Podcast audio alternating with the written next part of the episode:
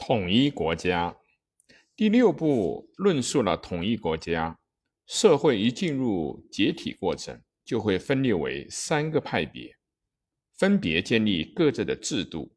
居于统治地位的少数人，统辖统辖敌对的国民，建立起统一国家，以维持岌岌可危的权利。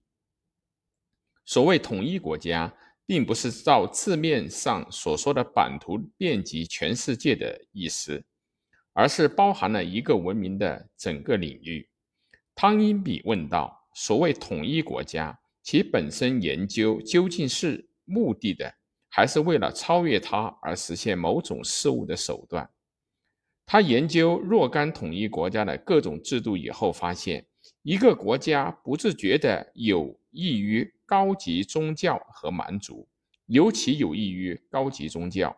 统一国家虽然只是局部性的和一时性的，但它或许是全人类的政治统一体中生存的未来体制的先驱。相信统一国家长存不死的坚定心理，可以用以下的事实来证明。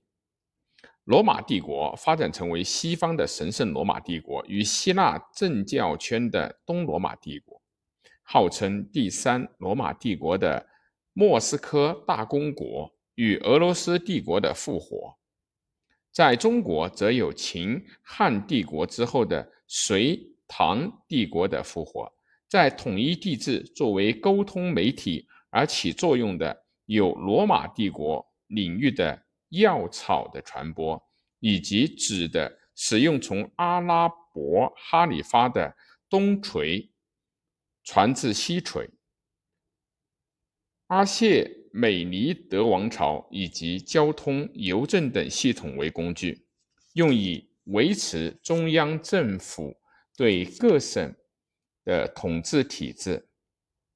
波斯帝国的这一政策不仅为罗马帝国及阿拉国的哈里发国所接受，而且在中国及印加帝国内实行过这一政策，也为统一宗教的传播及蛮族的入侵开拓了道路。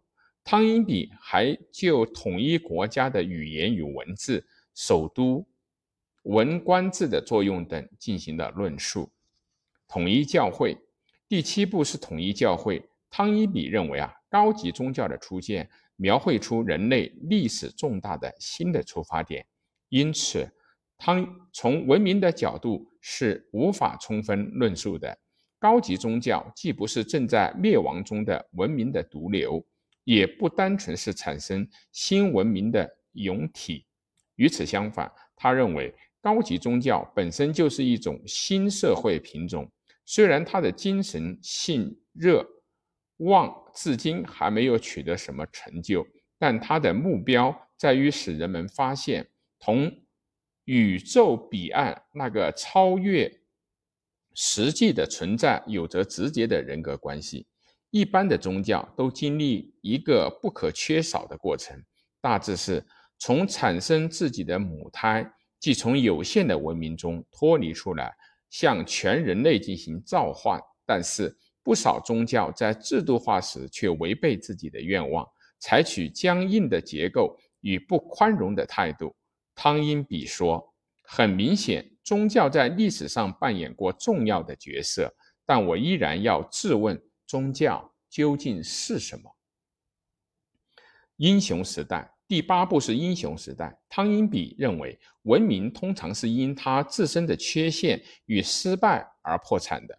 破产并不是外来因素所造成，可是一个普遍的现象是，一个社会在给自己造成致命打击而濒临灭亡之时，就会受到边界外的蛮族的侵略，最终招致破坏。可见，统一国家疆界的牢固成型至为重要。为什么呢？因为这样可以使蛮族们无法接触到和平社会，在他们进行破坏性袭击之前。一直将他们拒之于领域外。面对有坚固城墙的文明，蛮族们可以采取有力的行动而取得胜利。他们耽于在荒芜的文明基地上的瞬间英雄时代。可是，英雄时代与高级宗教不同，它不会开辟任何文明的历史先篇章。蛮族们只是拿起扫帚，从历史舞台上清扫已经死去了的文明的瓦砾。汤因比在以上篇章中追溯了文明的诞生直至灭亡的过程，而在后面的三部则探讨了文明之间的汇合和历史研究的意义。文明在空间的接触，第九部提出了文明在空间的接触的问题，也就是说，同时代的两大文明发生密切的文化接触时，通常是其中的一方正处于解体的过程。究竟会出现什么样的情景？这种类型的接触之所以显得特别重要，是因为大部分的高级宗教都是产生在几个文明的汇合之处，进攻性的文明带有。给他的牺牲者打上劣等文明、宗教以及种族的烙印的倾向，被攻击者的反应是或者勉强的努力使自己接受意志文明，或者是采取过分的防御性姿态。汤因比认为这两种反应都不贤明，两者面对共同的巨大问题，最重要的是有意识的进行相互间的协调。他说。这是答复宗教高级问题的办法。在我们当今的世界上，不同的文明已经在分担着共同的人类命运，因此不应该在敌对的竞争中相互较量，而应该努力的去分享经验，这是最为重要的事情。他在这里举例说，从叙利亚文明中获得灵感的基督教，曾得惠于希腊文明创造者的摇篮。再者，继承了希腊巴克特里亚王国大族的蛮族的遗孀帝国，贵呃贵霜帝国主要从印度文明获得灵感的大乘佛教，同样得惠于希腊文明创造的摇篮，尤其是在近代西欧与俄罗斯、东亚的接触方面，生动地描绘了俄罗斯与东亚对西欧采取的。排他主义与容纳主义，排他主义它是指狂热者主义，容纳主义又是叫希洛德主义。叙利亚文明与希腊文明相互影响的结果，最终双双解体而产生了复合文明。也就是说，从犹太式一神教的立场上来看，三位一体的基督教是对希腊式宗教的两个错误：人的崇拜与多神教的惊人妥协。基督教希腊化而脱离犹太一神教，对这种情况的有益而谨慎的反作用，则产生了伊斯兰教。这个伊斯兰教也因神学的目的而依据希腊哲学，以致无法恢复犹太教的非希腊式传说。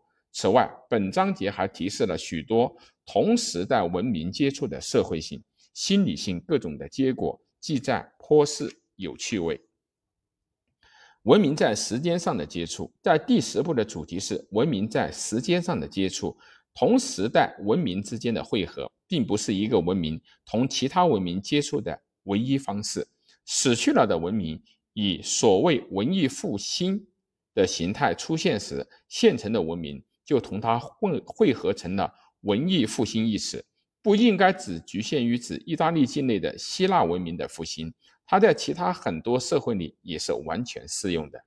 汤因比认为，有很多人把这个意大利的文艺复兴看成是惊人的文化上的再生。然而，幽灵的价值在本质上总是比活人的价值更低。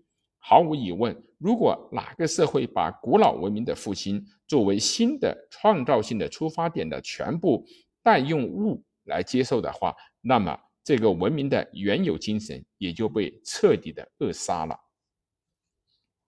最后是为什么要研究历史？他说，调查了历史的过程之后，对于历史是什么、历史的故事是怎样写成的等等，假如我不能够进行自问自答的话，那么我的历史研究便不能算是完全的了。汤因比不认为历史是诸事实的堆积。也不认为历史记述只是把那些事实写成的故事。同时，所有的人世间的观察家一样，历史学家必须把实在变成能够理解才行。而这一工作把历史学家卷入了什么是真的或者什么是有意义的等连续的判断之中。为此，就必须对分类与诸事实的研究加以概括和比较。最后，他说：“历史告诉我们，人类不仅要学习如何自由，而且还要学习如何进行有效的选择。希望说明和理解世界的求知欲，是激发人们去研究过去的刺激剂。为此，我要以探索那些驱使每个历史学家从事发现与说明的工作的若干冲动，来结束这本书。”